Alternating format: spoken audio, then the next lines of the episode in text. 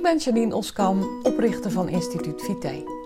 In mijn bedrijf help ik mensen om de vitaalste versie van zichzelf te worden en ik maak Vitale Praat, de podcast om jou inzichten te geven waarmee je eenvoudig en praktisch aan de slag kunt, zodat ook jij winst boekt op alle fronten. Ben jij op zoek naar inzichten en strategieën waarmee je rust in je hoofd en energie in je lijf krijgt? Dan ben je op de juiste plek. Laten we snel beginnen bij deze nieuwe aflevering van Vitale Praat. En vandaag heb ik een speciale gast, Paul Akkermans. Paul, welkom. Dankjewel dat je tijd wilde vrijmaken om met mij in het busje te zitten. Geen probleem. Superleuk, want je hebt een heel erg bijzonder, interessant onderwerp, ontzitten.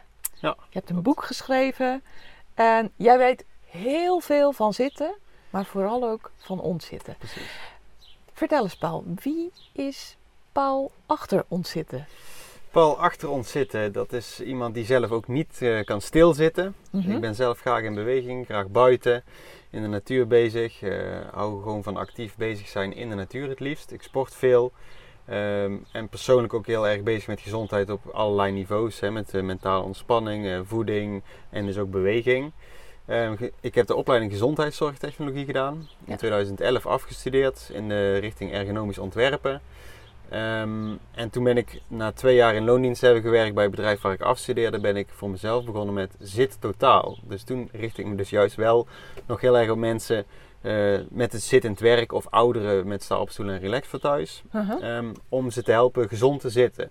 Met de juiste passende zitoplossing. Ja. Maar eigenlijk door de jaren heen steeds meer gaan inzien dat dat helemaal niet zo gezond is. Nee. En zeker niet in onze huidige moderne samenleving, waarin alles draait om comfort en gemak. Dus we zitten te veel. Ja. En als je dan iemand vo- volledig passende, ondersteunende zitoplossing aanbiedt met maximaal comfort, dan beweeg je helemaal niet, kom je helemaal niet meer uit die stoel. Nee. Ehm, en dus dat heeft eigenlijk mij steeds meer laten inzien dat het anders moest en mij inziens ook anders kon. Want ik zeg altijd, een taxichauffeur heeft zittend werk. Maar iemand met een kantoorbaan, die kiest daarvoor om het zittend te doen. Omdat Ja. het ook een beetje een ingesleten gewoonte is. We zijn het gewend, hè? Ja. Precies, maar dat Ja. kan dus op meerdere manieren. Dus ik wilde daar, ben ik me dus wat meer in gaan verdiepen. eh, gaan inlezen op allerlei onderzoeken. Ook steeds meer erachter komen hoe ongezond het langdurig stilzitten dus eigenlijk wel niet is voor ons. Ja. Ehm, en op die manier heeft dat eigenlijk toegeleid eh, dat ik een eigen balanskruk heb ontwikkeld. Dat ik wat meer met actief zitten bezig ben. Hè? Want om nou te zeggen van je moet helemaal niet meer gaan zitten.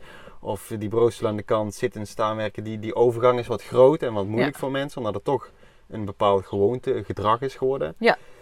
Ehm, en op die manier heeft dat er eigenlijk voor gezorgd dat ik me nog meer met dat actief zitten en minder zitten, meer bewegen ben bezig gaan houden.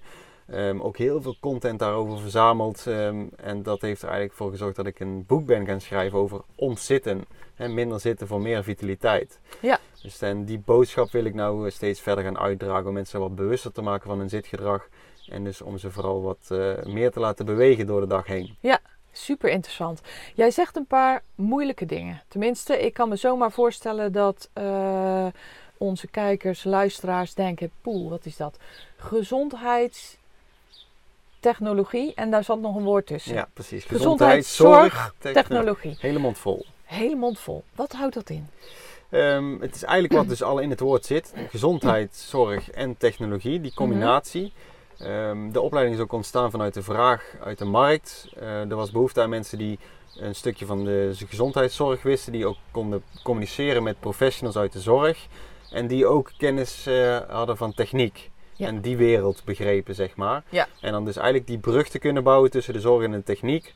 eh, met als doel om de zorg van morgen te, te verbeteren. Dus efficiënter te maken, beter te maken. Ook met het oog op een tekort in de zorg me, in de zin van handen aan het bed, om het zo maar Ja, te zeggen. ja, ja. Dus dat er met technische oplossingen, of dat nou IT is of echt fysieke producten, om daarmee de zorg eh, wat beter en efficiënter te maken. Ja.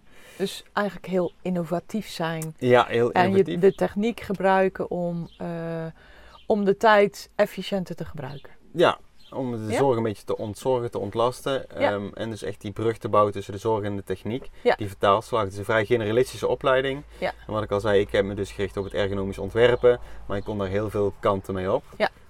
Want dat is het andere woord, wat denk ik voor heel veel mensen iets extra uitleg nodig heeft: ergonomie. Ja, dat is wel grappig. Ergonomie, dat is wel eh, ergo en nomos. Dat is een samenstelling van twee woorden en betekent letterlijk werkwet. Ja. ergonomie. Ehm, en dat, was, dat is een beetje opgekomen in de tijd van de industriële revolutie. Om Mhm. mensen te beschermen tegen gevaren van het werk. Oké. Dus ja. het, is eigenlijk, eh, het heeft als doel om de veiligheid, comfort, het doeltreffend functioneren en de gezondheid van mensen te bevorderen. Ja, ja. En toen waren er nog gevaren als eh, hitte, zwaar fysiek werk, eh, valgevaar, zware belasting, et. En daar is het toen eigenlijk door ontstaan om dus mensen te beschermen in het werk voor de gevaren van het werk. Ja. En dat is Ja. wel grappig, want tegenwoordig, dat is een nieuw fenomeen, Mhm. lichamelijke onderbelasting. En dat is dus door het vele stilzitten. En dat is inmiddels zo'n erkend arbeidsrisico, Ja. wat ook eh, daarin wordt meegenomen. En daar is dus ergonomie ook op toe te passen. Ja. Interessant. Wauw. Dus ook heel breed eigenlijk, hè? Heel breed. Heel breed. Ehm, en dan heb je ook nog de term ergonomisch. Ja. want een, ergonomische stoel of een ergonomisch ding. Je kunt heel veel dingen ergonomisch noemen. En het gevaar en de, de onwetendheid bij veel mensen is ook dat dat een onbeschermde term is. Dus je mag, ik mag alle stoelen een ergonomische stoel noemen, maar dat zegt feitelijk eigenlijk helemaal niks. Nee. Een ergonoom daarentegen, dat is wel beschermd. Ja. En dat is dus iemand die dat vak uitoefent. Ja, Maar ja. iets ergonomisch, dat, Dat zegt je- niet per se iets over Nee. dat het daadwerkelijk een, een geschikt product voor jou is. Want Nee, ergonomie precies. Gaat op het individu. Ja. moet ervoor zorgen dat het jouw gezondheid, eh, doeltreffend functioneren bevordert. Dus een ergonomische stoel, dat is niet voor iedereen de beste stoel. Nee. Maar dat is dus heel persoonlijk. Ik snap het. Ja, interessant. Goh. Waarom is zitten een bedreiging van de vitaliteit? Daar ben ik ook heel benieuwd. Ja, ehm, omdat eh, als we zitten zijn we lichamelijk inactief. We verbruiken dan nauwelijks meer energie dan wanneer we volledig in rust zijn. Hè, voor Mhm. ons bazaal metabolisme, om, om in leven te blijven zeg maar. Mhm. En als we zitten verbruiken we daarvoor nauwelijks meer energie in ons lichaam. Dus daar, daar komt eigenlijk ons lichaam een beetje in de shutdown modus. Allerlei processen vallen stil of die vertragen enorm. Met name de bloedsomloop, afbraak van vetten en suikers. Mhm. Ehm, en dat heeft op lange termijn allerlei nadelige effecten, omdat we het nu te veel doen, zeg maar. Als je gewoon af en toe zit, hè, nu zitten we ook tijdens de opname van deze podcast, geen probleem als we dadelijk weer lekker gaan wandelen of in ieder geval weer opstaan. Maar als je te lang in die shutdown-modus blijft, heeft dat op lange termijn allerlei nadelige effecten. En zeker, dat is ook wel heel belangrijk, in combinatie met de overdaad aan voeding die we binnenkrijgen. En dan met name de bewerkte, ongezonde, onnatuurlijke voeding. Want dan krijgen we eigenlijk een energieoverschot binnen, want we krijgen meer binnen dan dat we verbruiken. En dan? En dan ontstaan die problemen, want als we zitten zijn onze been- en beelspieren, de grootste spieren van ons lichaam, zijn dan inactief. En dat heeft een enorme negatieve impact op het eh, suikerafbraak, suikeropname uit het bloed. Hè, want spieren die verbruiken die energie. Hè, suikers worden omgezet in glucose.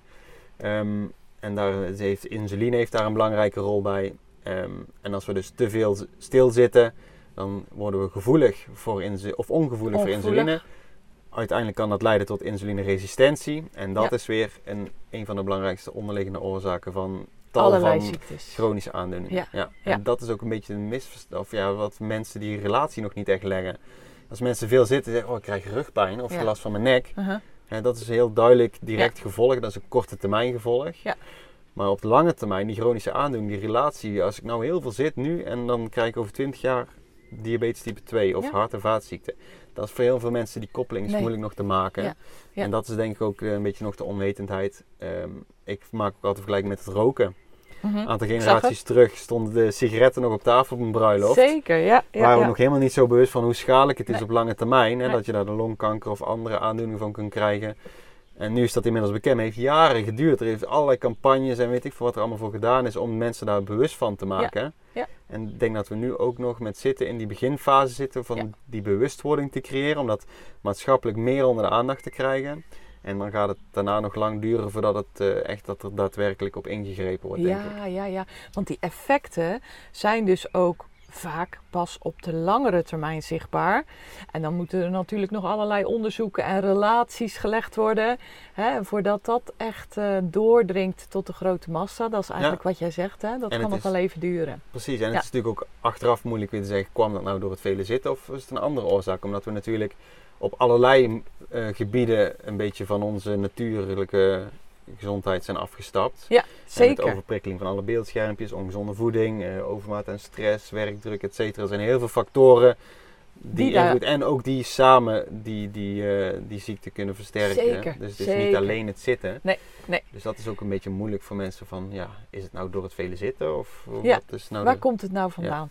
Ja, maar heel interessant eh, hoe jij er naar kijkt. En eh, natuurlijk sta ik er heel erg achter, want daarom zit jij ook in mijn busje als ik eh, zoiets zou hebben van, nou, ik vind het echt onzin. Maar het is zo'n ongelofelijke waarheid en ook zo'n blinde vlek voor heel veel Ja. mensen. En nou even een heel klein zijweggetje, want eh, ik vertelde jou net waarom ik hier in een polkadot dress zit. Dat is eigenlijk om, eh, omdat ik vind dat de jaren 50, hè, dus ook een beetje de tijd waarin het busje is gemaakt, is niet waar, bouwjaar 1964, maar wel die jaren 50 Precies. en 60 staan voor mij voor meer in eenvoud. Mhm. Hè, en jij eh, vroeg mij inderdaad net heel terecht van, nou dat stuur, dat draait zeker ook, ook wel zwaar. Het is zelfs zo, als ik in mijn eh, auto rij, in mijn luxe auto, ja, dan hoef ik, kan ik bij wijze van spreken met één vinger aan mijn stuur draaien en dan gaat hij. Maar deze, het is echt werken. Ja, Als ik ja. hierin rij, dat is nog werken. Wij concludeerden ook net, hè, want ik dacht ik ga even door de blik van een ontzitten expert naar eh, deze stoelen kijken. Maar hier zit je ook heel anders en eigenlijk veel minder comfortabel in dan in die kuilen waar we tegenwoordig in zitten in onze auto's. Eh, als je hierin rijdt, dan, eh, dan moet je echt soms jezelf schrap zetten om, eh, om Ja, gewoon te kunnen ja. blijven zitten. Er zit niet voor niks een handvat daar om je Hm, aan vast te ja. kunnen houden. Er zitten zelfs nog geen gordels in. Hè. Nu eh, wil ik niet zeggen dat dat per se veilig is. Maar je moet in ieder geval heel veel meer met je spieren doen dan wanneer je in een zit, de zitkuil van een luxe auto precies. tegenwoordig zit. Ja, ja. Waar wilde ik nou heen met mijn hele relatie? Ja, dus als je kijkt, nog maar 50, 60 jaar geleden, hoeveel meer onze voorouders, onze ouders, opa's en oma's liepen, eh, tilden, sjouwden, eh, enzovoorts, enzovoorts. Het was gisteren Vaderdag. We, we zitten hier op, eh, op de dag na Vaderdag. En ik had met mijn vader even een gesprekje over zijn jeugd. Vinden, mijn ouders zijn 91 en 85, dus echt al Mhm. op leeftijd. En die deden alles op de fiets. Ja. Die deden alles op de fiets. En sterker nog, in die tijd was het een hele luxe dat je een fiets had. Want je deed eigenlijk heel veel lopend. Mhm. Hoe anders is dat nu? Ja, Hoe dat is anders is het nu? ja. Jij zegt zitten is het nieuwe roken. Eh, maar het is natuurlijk veel breder dan dat. En dat zeg jij ook hoor. Ik Ja, hoor ook dat jij dat zegt. Ja. En je hebt een hele mooie niche eigenlijk uitgekozen. Hm. Hè? Het zitten. Eh, waar je op inzoomt. En waarbij jouw missie is, als ik het goed heb begrepen, om eigenlijk de mensen te ontzitten. Ja. Te, niet meer te laten Precies, zitten, minder zitten. maar ja. minder zitten. Ik lees in jouw boek, heb jij het over actief zitten. Ja. Kan je daar eens wat meer over vertellen? Ja, nou, het actief zitten is dus, eh, want je hebt actief zitten en passief zitten. En tegenwoordig zitten we grotendeels passief. Dus Mhm. eigenlijk met zo min mogelijk inspanning, zo laag mogelijk energieverbruik. Ofwel ook met zo min, zoveel mogelijk ondersteuning en comfort. Zitten we eigenlijk eh, lekker de hele dag op onze luie kont, om Ja. het zo maar te zeggen. En dat Ja. komt ook, hè, we hebben die, dat is een oerinstinct. We, Mhm. zijn, we hebben een aanleg voor het lui zijn. We willen namelijk Zeker. zo min mogelijk energie verbruiken. eh, wat vroeger een nuttig instinct was, omdat we altijd moesten kunnen vluchten voor gevaar. En als we honger hadden, er was geen koelkast en ook geen supermarkt om de hoek. Dus je moest daadwerkelijk in beweging komen om in je voedselvoorziening te, Zeker. of in je voedsel te voorzien. Ja. Nou, dat is tegenwoordig is die hele relatie natuurlijk weg. Je kunt gewoon thuisbezorg.nl eh, bellen of de boodschappen tot aan de voordeur laten komen. Ja. Dus die relatie is helemaal weg. Ehm, maar vroeger, als we dan zaten, dan hadden we ook niet die, het comfort en die luxe van die stoelen met volledige ondersteuning. Nee. Zaten we gewoon op een, ja, heel vroeg op een steen of op een boomstam. Maar daarna ook gewoon op houten bankjes en krukjes. Waardoor je veel meer op eigen spierkracht rechtop moest blijven zitten. En ook eh, wat meer in beweging bent, want het zit op een gegeven moment niet meer lekker. Gaan we weer verzitten. Of we staan op, wat uiteindelijk natuurlijk het beste is. Maar tegenwoordig de bureaustoelen die zijn ook nog op wieltjes. Ja. Dus dan rollen we lekker naar de prullenbak, de printer of naar de collega die naast je zit. Ja. Dus we zitten we echt helemaal passief, stil. Ehm, en het actief zitten is eigenlijk een beetje een mooie stap tussen het, het minder zitten, meer bewegen. Mhm. Maar waarbij je dan dus nog wel zit. Ehm, alleen maak je dus zo min mogelijk gebruik van ondersteuning. Je hebt alleen een zitvlak. Hè. Als je kijkt naar de definitie van, eh, van een zithouding, dan gaat het ook om een lichaamshouding tussen staan en liggen, waarbij alleen het zitvlak, de dijen worden, of de billen en de dijen worden ondersteund. Nou, een actief zitten is dat ook. Ja. Dus je hebt geen armleuning, geen rugleuning en je zit op eigen spierkracht rechtop. Je zit ook wat hoger dan op een normale stoel, dus je hebt een grotere heup- en kniehoek, waardoor je spijsverteringorganen en je longen ook meer ruimte krijgen om goed te functioneren. Heeft ook Ja. alweer positieve impact op je energieniveau eh, gedurende de dag. Ja. omdat je hersenen krijgen gewoon meer zuurstof, je kunt meer zuurstof opnemen. En je bent dus op, op eigen spierkracht zit je meer rechtop, wat al Ja. een gezondere houding is voor je rug, voor je wervelkolom. Ehm, omdat je wat hoger zit, kantelt je bek ook wat minder, waardoor je rug, met name je onderrug, beter zijn natuurlijke positie kan behouden. Ja. En wat ik denk het grootste voordeel vind, is dat het gewoon aanzet, automatisch stimuleert, zonder dat je daar echt bewust bij nadenkt, dat je vaker opstaat. Ja. Want als je een, een goede actieve zitoplossing heeft, in mijn ogen ook geen wielen. Dus je, je zit achter je beeldscherm bijvoorbeeld, of kan ook aan de keukentafel of net waar dan ook waar je mee bezig bent, waar je wilt zitten. Ehm, en zodra het eventjes minder comfortabel wordt of je moet iets pakken wat buiten handbereik is, dan sta je gewoon op. Sta je op. Dat denk je ook niet bij na, want het is, ja, de stoel faciliteert het ook niet anders. Nee. En omdat het zitvlak eh, instabiel is bij een actieve zitten, bij een balanskruk bijvoorbeeld, ehm, ben je continu kleine corrigerende bewegingen maken om in balans te blijven. In het begin is dat eventjes zoeken misschien, die balans. En omdat we het ook niet gewend zijn, kan het vermoeiend zijn of zelfs tot spierpijn leiden. Maar ja, na- geloof ik. afhankelijk van hoe fit je bent als je ermee begint, na een paar uur of na een paar dagen, gaat het gewoon geheel automatisch, onbewust. Ja. Maar je bent nog wel continu die correcties aan het maken om in balans te blijven. En dat heeft ook weer allerlei voordelen ten opzichte van het passieve stilzitten. Ja. Dus eigenlijk zeg jij, hè, ook met het begin van jouw verhaal, ehm, passief zitten. Dan gaat je lichaam eigenlijk in de slaapstand. Ja. Je metabolisme gaat omlaag. Je bazaal metabolisme voor mensen die denken, wat is dat? Je lichaam verbruikt een bepaalde hoeveelheid energie. Dus zelfs als jij in je bed ligt, op de bank ligt, helemaal niks doet en slaapt, verbruik je nog energie. En de energie die je dan verbruikt, zonder beweging, zonder inspanning, is je ba- basale energieverbruik, ofwel je basale metabolisme. Nou, jij zegt eigenlijk ga je naar dat niveau als je passief zit. Ja. En begrijp ik dan goed, Paul, als je actief zit, dat je dus zelfs dat metabolisme stimuleert, dat je dus zelfs meer energie verbruikt en dus ook minder kans hebt op bijvoorbeeld overgewicht, minder kans hebt op insulineresistentie, minder kans hebt op dus ook al die akelige ziekten die daaraan verbonden zijn? Ja, in feite wel. Kijk, het, het actief zitten zelf is nou niet de heilige graal. En het is ook niet dat je daardoor echt eh, een stuk fitter of gezonder wordt. Eh, maar het is wel bewezen dat de activiteit in je gehele lichaam hoger is. Ja. Want het bazaal metabolisme wordt uitgedrukt in een metwaarde, metabol equivalent. Ja. Ehm, en die is gewoon bij actief zitten daadwerkelijk hoger dan eh, wanneer je lichaam dus in rust is. Mhm. Omdat je dus meer spieren actief hebt. Ehm, je koorspieren omdat je zelf rechtop blijft zitten, maar ook je been- en beelspieren om die stabiliteit eh, te behouden. Ja. Maar wat ik al zeg, het gaat gewoon heel onbewust dat je ook vaker opstaat. Ja. En daarin zit de grootste gezondheidswinst. Ik snap het. Maar in principe is je, je hele, eh, de activiteit, het hele lichaam is bewezen hoger wanneer je actief zit. Eh, je, je hartslag is iets verhoogd, waardoor dus ook het bloed meer rondstroomt. En door die open zithouding krijg je longen meer zuurstof. Want het is wel grappig als je dus een beetje 90 graden zit of zelfs nog een beetje in elkaar gezakt. Mhm. Dan druk je de onderste een derde deel van je longen dicht. Maar die zijn verantwoordelijk voor twee derde van je zuurstofopname. Dus dat heeft best wel een impact. En als je dan aan het eind van de dag echt zo achter de computer, ik heb geen inspiratie meer, geen concentratie meer of ik kan niks, geen creativiteit meer. Dan is dat een belangrijke oorzaak vaak. Dus Dat- minder zuurstof ook beschikbaar gedurende je dag. Ja, Ja. ja absoluut. Wauw, interessant zeg. Ja, want ehm, kijk, ik weet denk ik best wel het een en ander over vitaliteit. Maar als ik er nu zo met jou over zit te praten, dan denk ik, wauw, ja, het is zoveel meer dan dat. En ik vertelde je net al, ehm, ik ben een nieuw kantoor eh, aan het bouwen. Nou, ik niet. Rien is een nieuw kantoor voor mij aan het bouwen. En, want ik werk nu in de woonkamer. Dat gaat helemaal prima. Maar mijn werk en privé is daarmee een beetje vermengd. Dus een, een kantoor in de tuin. Nou, hoe mooi is dat? En dan wil ik eigenlijk ook heel graag actiever gaan zitten. Staan kan.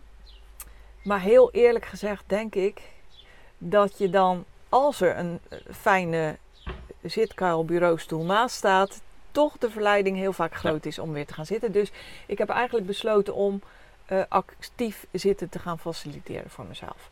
En nou, hoe mooi is het dan dat je eigenlijk inderdaad ook dat metabolisme daarmee stimuleert. Want ik hoor wat je zegt en ik begrijp het ook helemaal. En geloof ook 100% dat dat enorm bijdraagt aan het ook jezelf vitaal voelen gedurende de dag. Ja, absoluut. En Ja. dat, wat ik echt een eye-opener vind, heb ik echt nog niet zo bij nagedacht, is dat je, als je geen wielen onder die stoel hebt, dat je ook gewoon veel makkelijker opstaat. Ja. Al is het maar om je stoel ook weer aan te schuiven. Ik bedoel, het zijn allemaal kleine bewegingjes. Ja, ja, ja, precies. ja. Nou, het grappige is ook, want een bureaustoel, hè, we hadden net al eventjes, eventjes gezegd wat ergonomie inhoudt. Mhm. Onder andere het eh, doeltreffend functioneren van mensen bevorderen. Ehm, bureaustoelen zijn allemaal op wieltjes. Eh, Ja. Dat is ook een van de vereisten waar een aan moet voldoen. Er moet een, een vijfpoots eh, of een vijftenige kruispoot hebben met wielen. Moet verrijdbaar zijn. ja, ja. Maar dat bevordert het doeltreffend functioneren van mensen eigenlijk totaal Niet. niet. Als je kijkt naar hoe, hoe, dat, hoe dat we zitten en hoe ons lichaam functioneert. Ook met het besturingsmechanisme in onze hersenen. Hè, die bewegingen aanstuurt met oog-handcoördinatie, et cetera. Werken bureaustoelen zelfs feitelijk gewoon contraproductief. Ja. Maar die zijn een beetje ontstaan. Ja, de eerste bureaustoel is zelfs een beetje in de tijd van Darwin eh, gekomen. Want die had allerlei materiaal verzameld van de reis. En die wilde zo snel mogelijk van hond naar her zijn werkkamer Oh, kunnen dus vliegen. die wilde, Dus ja, die had ja, ja. wieltjes onder zijn stoel gezet. Was toen nog wel vier poten. Maar, Ja, en later is dat steeds verder ontwikkeld. Maar in de tijd van de typemachines, Ja. de begin van de typemachines, ik heb het zelf niet meegemaakt, maar die waren heel dik. Dikke toetsenborden, heel hoog. ja, En die werden haaks op een verlaagd werkblad gezet. ja, En dan had je hier gewoon recht voor je bureau, voor al je papierwerk, et Ja. cetera. En dan had je hier de typemachine. Dan was het handig als de Ja. bureaustoel draaibaar en verrijdbaar is, zodat Ja. je daar makkelijk kunt wisselen. Ja. Maar tegenwoordig, in de mate waarop we zitten en hoe dat we die stoelen gebruiken, werkt het juist zelfs averechts. Het is gewoon niet gezond om op die manier te zitten. Nee. Ook omdat iedere beweging die je maakt met je lichaam eigenlijk direct tot een tegenbeweging van de stoel resulteert. Van of Ja. hij verrolt weg of hij draait vanuit de gassfeer. Ja, Dus dat werkt eigenlijk juist averechts. ja. Dus op die manier is het ook wel heel bijzonder dat we toch nog steeds op die manier zitten. Terwijl het eigenlijk mensen weten, of ja, de mensen die zich daarmee bezighouden, weten dat het gewoon eigenlijk juist ongezond is. Ja. Maar het wordt nog wel een ergonomische bureaustoel genoemd. Klopt. Ja, maar dat mag dus ook gewoon. Hè? Ja. Omdat die titel niet beschermd is. Ja, dus eigenlijk zeg jij, Paul, zijn de bureaustoelen niet mee ontwikkeld met de tijd. Hè? Dus in, Nee. daar, er was een tijd dat het heel functioneel was. Darwin is daar een mooi voorbeeld van. En die typistes in de tijd dat die typemachine nog haak stond op je gewone bureau. Maar in onze tijd is het zelfs eh, ja, niet aangepast aan hoe we nu werken en doen. Nee, want Ja. je zegt net, toen bewogen we ook nog veel meer hè, in de jaren 50, 60. Ja, Veel meer op de fiets. Alleen nu zit, er is steeds, langzamer zijn er steeds meer uitvindingen geweest.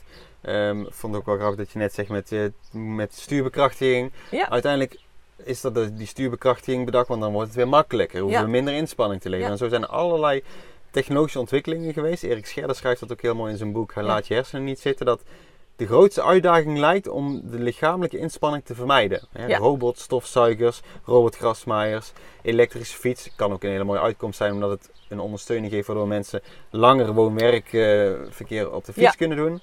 Maar het wordt ook vaak misbruikt, ook door jongeren die je gewoon al op, naar school eh, vijf of tien kilometer ziet fietsen met een elektrische fiets. klopt. Zonde? Alles wordt, eh, eigenlijk wordt steeds meer fysieke inspanning uit handen genomen, waardoor we die stoel ook niet meer uit hoeven te komen. Nee, klopt. Ehm, en als je kijkt naar dus inderdaad een bureaustoel voor toen was het minder erg, omdat daarbuiten veel meer bewogen werd. Veel meer. Fietsen, et cetera. En dat vind Ja. ik ook wel een mooie vergelijking met het roken. Ehm, of eh, zeggen van eh, zitten is het nieuwe roken, is Mm. ook niet helemaal waar. Omdat je, iedere sigaret die rookt is direct schadelijk voor je gezondheid. Mhm. Met alle stoffen, et cetera. Zitten is niet meteen schadelijk. Nee, is echt Alleen- vooral op die lange termijn. De factor tijd maakt het tegenwoordig schadelijk, omdat we zoveel zitten. Dus het is zaak dat we snel gaan ontzitten. Ja? En dan kan je ook nog eh, die, die effecten op de lange termijn waarschijnlijk heel erg goed compenseren. Ja, Ja. Ja. je kunt daar ook een bepaalde reserve mee opbouwen. Hè? Door Ja. nu veel te bewegen heb je daar later profijt van. Ja. Ja. absoluut. Dus eigenlijk hè, ook, eh, inderdaad, ik zie dat ook om me heen. Ehm, in mijn tijd, oeh, dat klinkt heel bejaard hè. Maar ik ben ondertussen 50, maar ik fietste in de zomermaanden naar school. En ik, enkele reis was dat 25 kilometer. Dus dat was 50 kilometer per dag als scholier. En ik heb het echt ook verwenst, hè, die Tuurlijk, tegenwind. ja. Maar ik heb nog steeds, en dat, dat zeg ik wel eens, ik zei toevallig zelfs eh, zaterdag nog tegen een aantal vriendinnen van mij, ik heb nog steeds flinke kuiten en dat gaat nooit meer weg. Want Ja. ik heb zoveel gefietst dat dat Ja, je verlies je niet meer. Nee. Je bouwt daar iets mee op. Ja. En toch betrap ik mezelf er ook op, zeker als jij zo zit te vertellen Paul, dan denk ik, poeh, ik kan nog veel meer eh, bewegingsmomenten pakken, want daar gaat het Mhm. eigenlijk over. Ja. Waar ik ook wel benieuwd naar ben, is, kijk, wij zijn als mens van nature lui. Laten we gewoon maar het, eh, het, Ja. het beestje bij de naam noemen. Precies. En dat zijn we ook zo ingeprogrammeerd om energie te besparen. Ja. Alleen we zijn zo in de watten gelegd dat er eigenlijk een, ehm, ja, een uitdaging moet komen waardoor we weer meer gaan bewegen. Wat kan maken dat mensen meer gaan bewegen? Hoe pak jij dat aan? Hoe, hoe laat jij zien dat mensen denken: ik ga op die oncomfortabele kruk zitten? Hè? Want in eerste instantie is dat het. Ja. Hoe doe je dat? Dat is sowieso de grootste uitdaging. Daar loop Ja. ik zelf ook nog regelmatig tegenaan. Want gedragsverandering is het moeilijkste wat er is. Ja. En daar, dat begint denk ik bij bewustzijn. Mhm. Dus door dit verhaal te vertellen, door dit soort eh, podcasts en door mijn boek natuurlijk, om het, het verhaal te verspreiden, mensen wel bewuster mee te maken. En door zo'n kruk gewoon te faciliteren van ga daar eens op zitten. Je kunt hem ook gewoon vrijblijvend gratis uitproberen. En dat je merkt dat je daardoor dus ook meer in beweging bent, vaker opstaat. En dan als je gaat ervaren dat je dus meer energie hebt aan het eind van de dag, dat je dus wat meer in beweging komt. Je gaat je gewoon echt letterlijk eh vitaler, gewoon gezonder, energieker voelen. Mhm. Ehm, en het, is ook, het stimuleert dus tot meer beweging. En zitten leidt tot zitten. Mhm. Als je dus de hele dag zit, heb je s'avonds ook geen zin meer om te gaan sporten. Maar als je dus door de dag heen meer beweegt, dan heb je ook meer zin om in beweging te blijven. Om nog even lekker te gaan sporten of na het eten een rondje te gaan wandelen. En dan, ja, dat, dat werkt gewoon, eh, dat versterkt elkaar. En dan ga je nog meer die effecten ervaren. En dat is uiteindelijk, hè, denk ik wel voor mensen het ook doen, dat ze zich eigen prettiger in hun lichaam voelen. eh, er beter uitzien. En dan ja, gaat het op een gegeven moment, wordt het een gewoonte. Ja. En dan eh, Ja. gaat het vanzelf. Ja. En hoe lang duurt het voor je die effecten merkt? Dat wisselt per persoon. Ik zei altijd, het ligt er ook aan een beetje op wat een eh, gezondheidsniveau dat je instapt daarmee natuurlijk. Als je al veel in beweging bent, dan zul je dat minder merken omdat het dan een kleinere overgang is.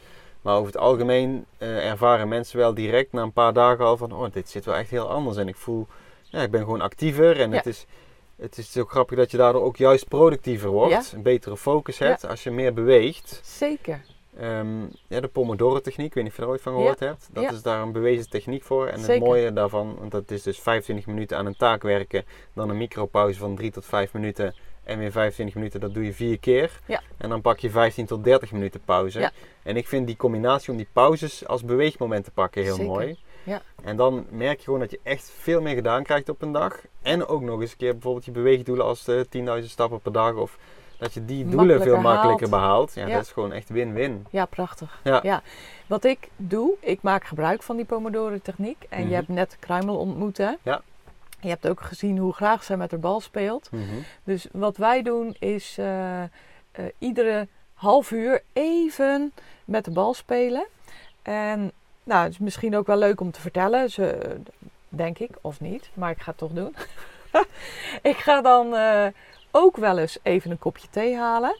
En terwijl ik dan sta te wachten dat die waterkoker kookt, bal ik met kruimel. Hè? Ik schop haar bal. Mhm. Eh, en ik doe zelf altijd een aantal squats. Ja, super. Dus, want jij noemde net al, die beelspieren, die eh dijspieren, dat zijn de grootste spieren in je lichaam. Als je die activeert, dan activeer je ook direct de grootste spiergroepen. En op die manier blijf ik ook gewoon fit. En Ja. Dat is ook, ik begeleid organisaties, ik ehm, begeleid ze om hun mensen vitaler te maken met hele eenvoudige dingen. Mhm. Want het is niet ingewikkeld, hè? Nee, precies. Een paar keer squatten. En hoe leuk zou het nou zijn dat we met z'n allen bij de koffieautomaat 10 squats doen? Ja. Bij elk kopje koffie of thee 10 squats doen. En ieder half uur even, maar ook als je naar het toilet loopt of wat dan ook, even een extra trap op en neer loopt. Het ligt zo voor het oprapen. Ja. En je focus blijft veel beter, je hoofd blijft helderder en mooier nog, je lichaam blijft ook fitter. Ja, absoluut. Want eh, jij bent nog hartstikke jong.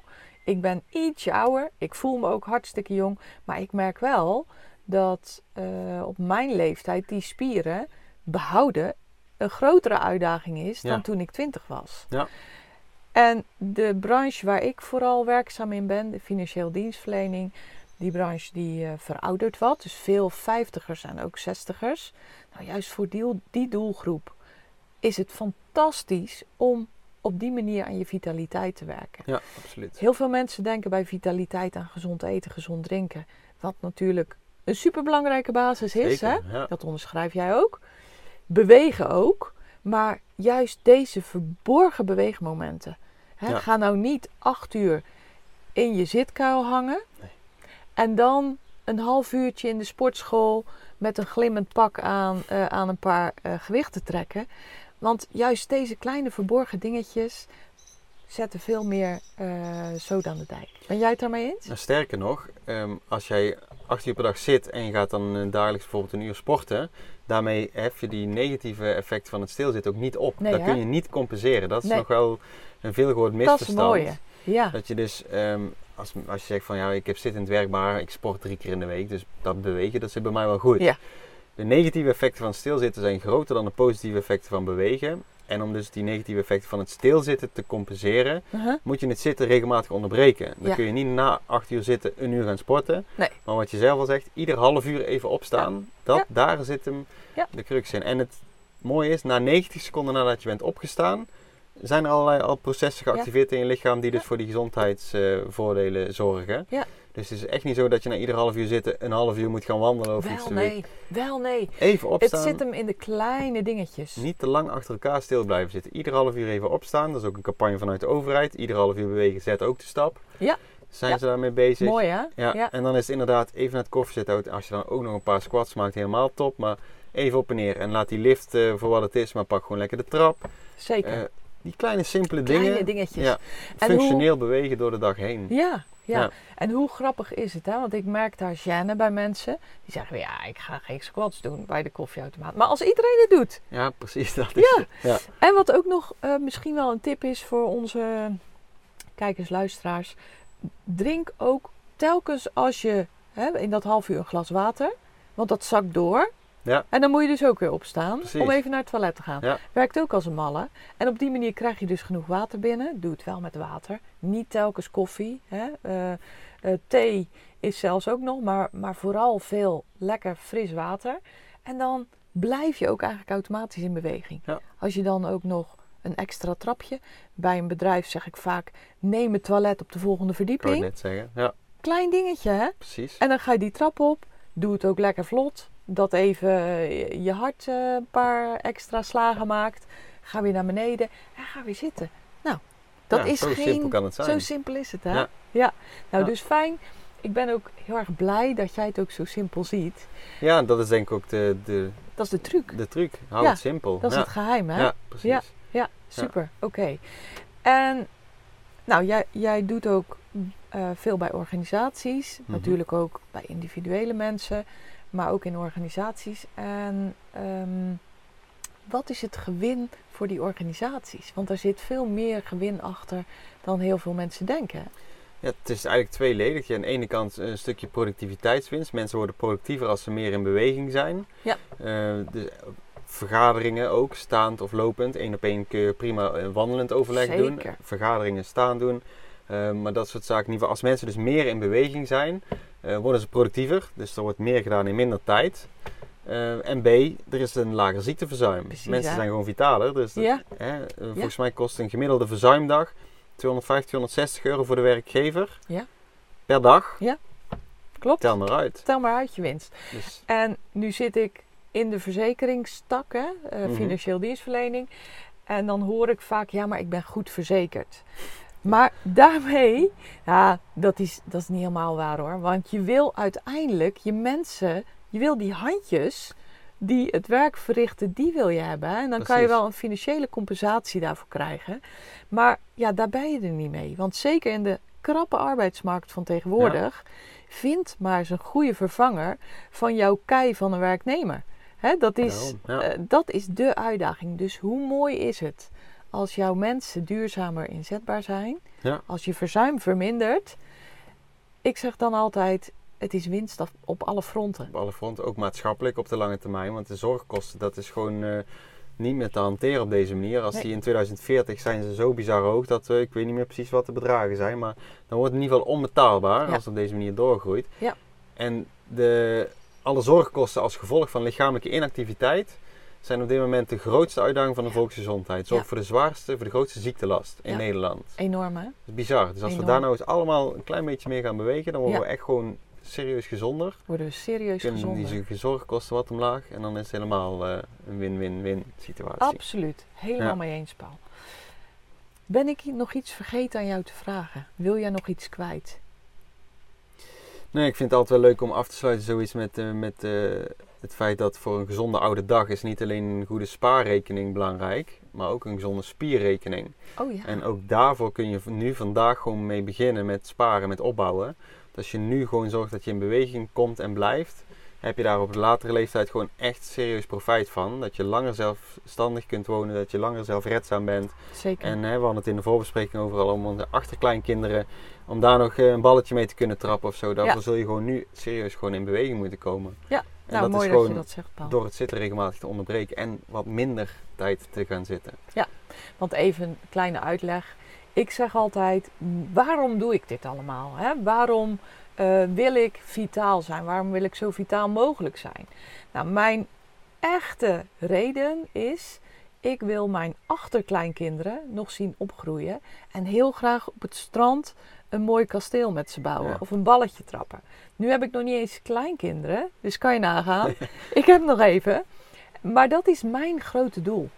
En misschien ook mooi om te vertellen, de kwalitatief gezonde jaren, Ja, ja. die nemen af. Mensen worden ouder en ouder, maar de kwalitatief gezonde jaren nemen af. Een heel mooi voorbeeld eh, zijn mijn ouders. Die zijn 85 en 91 jaar, wonen nog zelfstandig. Ja. Ehm, ze hebben uiteraard gezondheidsuitdagingen, ik noem het maar even zo. Mhm. Maar helemaal nog niet zo heel lang. En hoe mooi is het dat je echt tot op hele hoge leeftijd, eigenlijk zonder medicatie, zonder bijzondere eh, ingrepen, zonder heel veel kunst en vliegwerk, gewoon mooi je leven kan leiden. En mijn ultieme wens is, maar ik denk dat heel veel mensen daar de voorkeur aan geven, zo lang mogelijk gezond, hè, een hoge Precies. mate van vitaliteit. Ja, En laat me dan maar heel snel eh, naar het einde Ja. toe gaan. Maar ik denk dat heel veel mensen die eh, wens hebben. Ja, precies. Ja, want we worden steeds ouder, maar wel ook eerst steeds jonger chronisch ziek. Steeds jonger, hebben steeds minder ziek. gezondere jaren. Ja. En het is ook wel leuk nog, eh, er zijn drie grote universiteiten die hebben samen onderzoek gedaan en die eh, zeggen gewoon echt dat beweging een groter effect heeft op eh, lichamelijke gezondheid en op langer eh, gezond leven dan welke medische behandeling of medicatie dan ook. Zeker. Dus als Ja. je een chronische aandoening hebt, ook al, Ook dan heeft bewegen meer effect dan medicatie. Ja, bizar. bizar, ja, bizar. maar het is... Maar ook de mentale gezondheid. Hè? Ja. Ehm, stress. Je reduceert stress, stress, ja. met beweging. Want eigenlijk, nog heel kort, ik ging eigenlijk al afsluiten, maar dit vind ik denk ik nog een hele mooie om te vertellen. Waarschijnlijk weet jij het ook wel. Stresshormoon, cortisol, wordt sneller afgebroken als je beweegt. Ja. Adrenaline evenzo. Waarom is dat? Die hormonen, zeker adrenaline, dat is bedoeld om jou in beweging te zetten. Adrenaline zorgt ervoor dat er acuut glucose wordt vrijgemaakt om de spieren te Hm. kunnen laten bewegen, om eigenlijk in die boom te kunnen klimmen als er een leeuw achter jou aankomt. En als jij een adrenaline vrijzetting hebt, om wat voor reden dan ook, omdat ik nu boe tegen jou roep bijvoorbeeld, en jij rent niet weg, maar je blijft zitten, dan geeft dat dus een, eh, dan kost dat heel erg lang voor je lichaam als je niet beweegt om die adrenaline af te breken. Ja. Terwijl als jij een sprintje trekt, echt doet waar het hormoon voor bedoeld is, dan is het ook zo weer weg. Ook zo Ja. met cortisol, dat wordt sneller afgebroken als je beweegt. Dus die paar squats bij de Ja. koffieautomaat, als je net een akelig telefoontje hebt gevoerd met een ongelooflijk lastige klant, dat is heel erg Ja, heel nuttig. goed. Ja. Ga even lekker squatten of ga even de trap op en neer als je net een akelig gesprek hebt gehad. ja, want je kunt voelen in je buik, van je borst, dat je echt het gevoel hebt van... Vastzitten. Maar als je wel blijft zitten, dan hoopt dat helemaal op, inderdaad. op. En dan gewoon eventjes Ja. lekker Ja. in beweging, inderdaad, die hartslag even verhogen. Ja. En dan uh, Dat, eh, is dan dat ook komt weer. vrij. Ja. Nou, super fijn, Paul. Hey, heel erg bedankt voor jouw eh, mooie inzichten. Heel In ieder geval gedaan. voor mij. Ik hoop ook voor jou als kijker en luisteraar. Wat, wat een mooie missie heb jij. Wat een prachtig doel. En eh, nog heel veel werk te doen. Ja. Dat wel. Maar je hebt er helemaal zin in. Ik zie het zitten. Je ziet het zitten. Je ziet het zitten. Ja, precies. ja. Oh ja, dat is ook wel een mooi. Nou, super veel succes. Dankjewel. Dankjewel voor je tijd. Graag en gedaan. Nou, we komen elkaar vast en zeker tegen. Zeker. Oké. Ja, dankjewel. Ik wil jou heel graag bedanken voor het kijken en of luisteren naar deze podcast. Ik wens je als altijd, je bent het ondertussen gewend, een hele mooie fijne dag. Ga vooral ontzitten. Koop Paul zijn boek. Paul, waar kunnen ze het vinden? PaulAkkermans.nl Daar kunnen ze Ja, jouw daar boek, kunnen ze eh, mijn boek kopen. vinden, ja. Denk jij, poeh, wauw, dit geeft mij ook wel inzichten. Ik zou wel meer willen weten over vitaal werken. Ik zou wel meer willen weten over vitaliteit. Ga naar mijn website janineoskamp.nl slash gesprek. En je kan een afspraak met mij boeken rechtstreeks in mijn agenda op een dag en tijd die jou heel goed past. Dan gaan we samen praten over jouw next step. Hoe jij vitaler kunt leven en werken. janineoskamp.nl slash gesprek. Ik zie je heel graag eh, in de afspraak. Fijne dag, tot de volgende keer. Doei.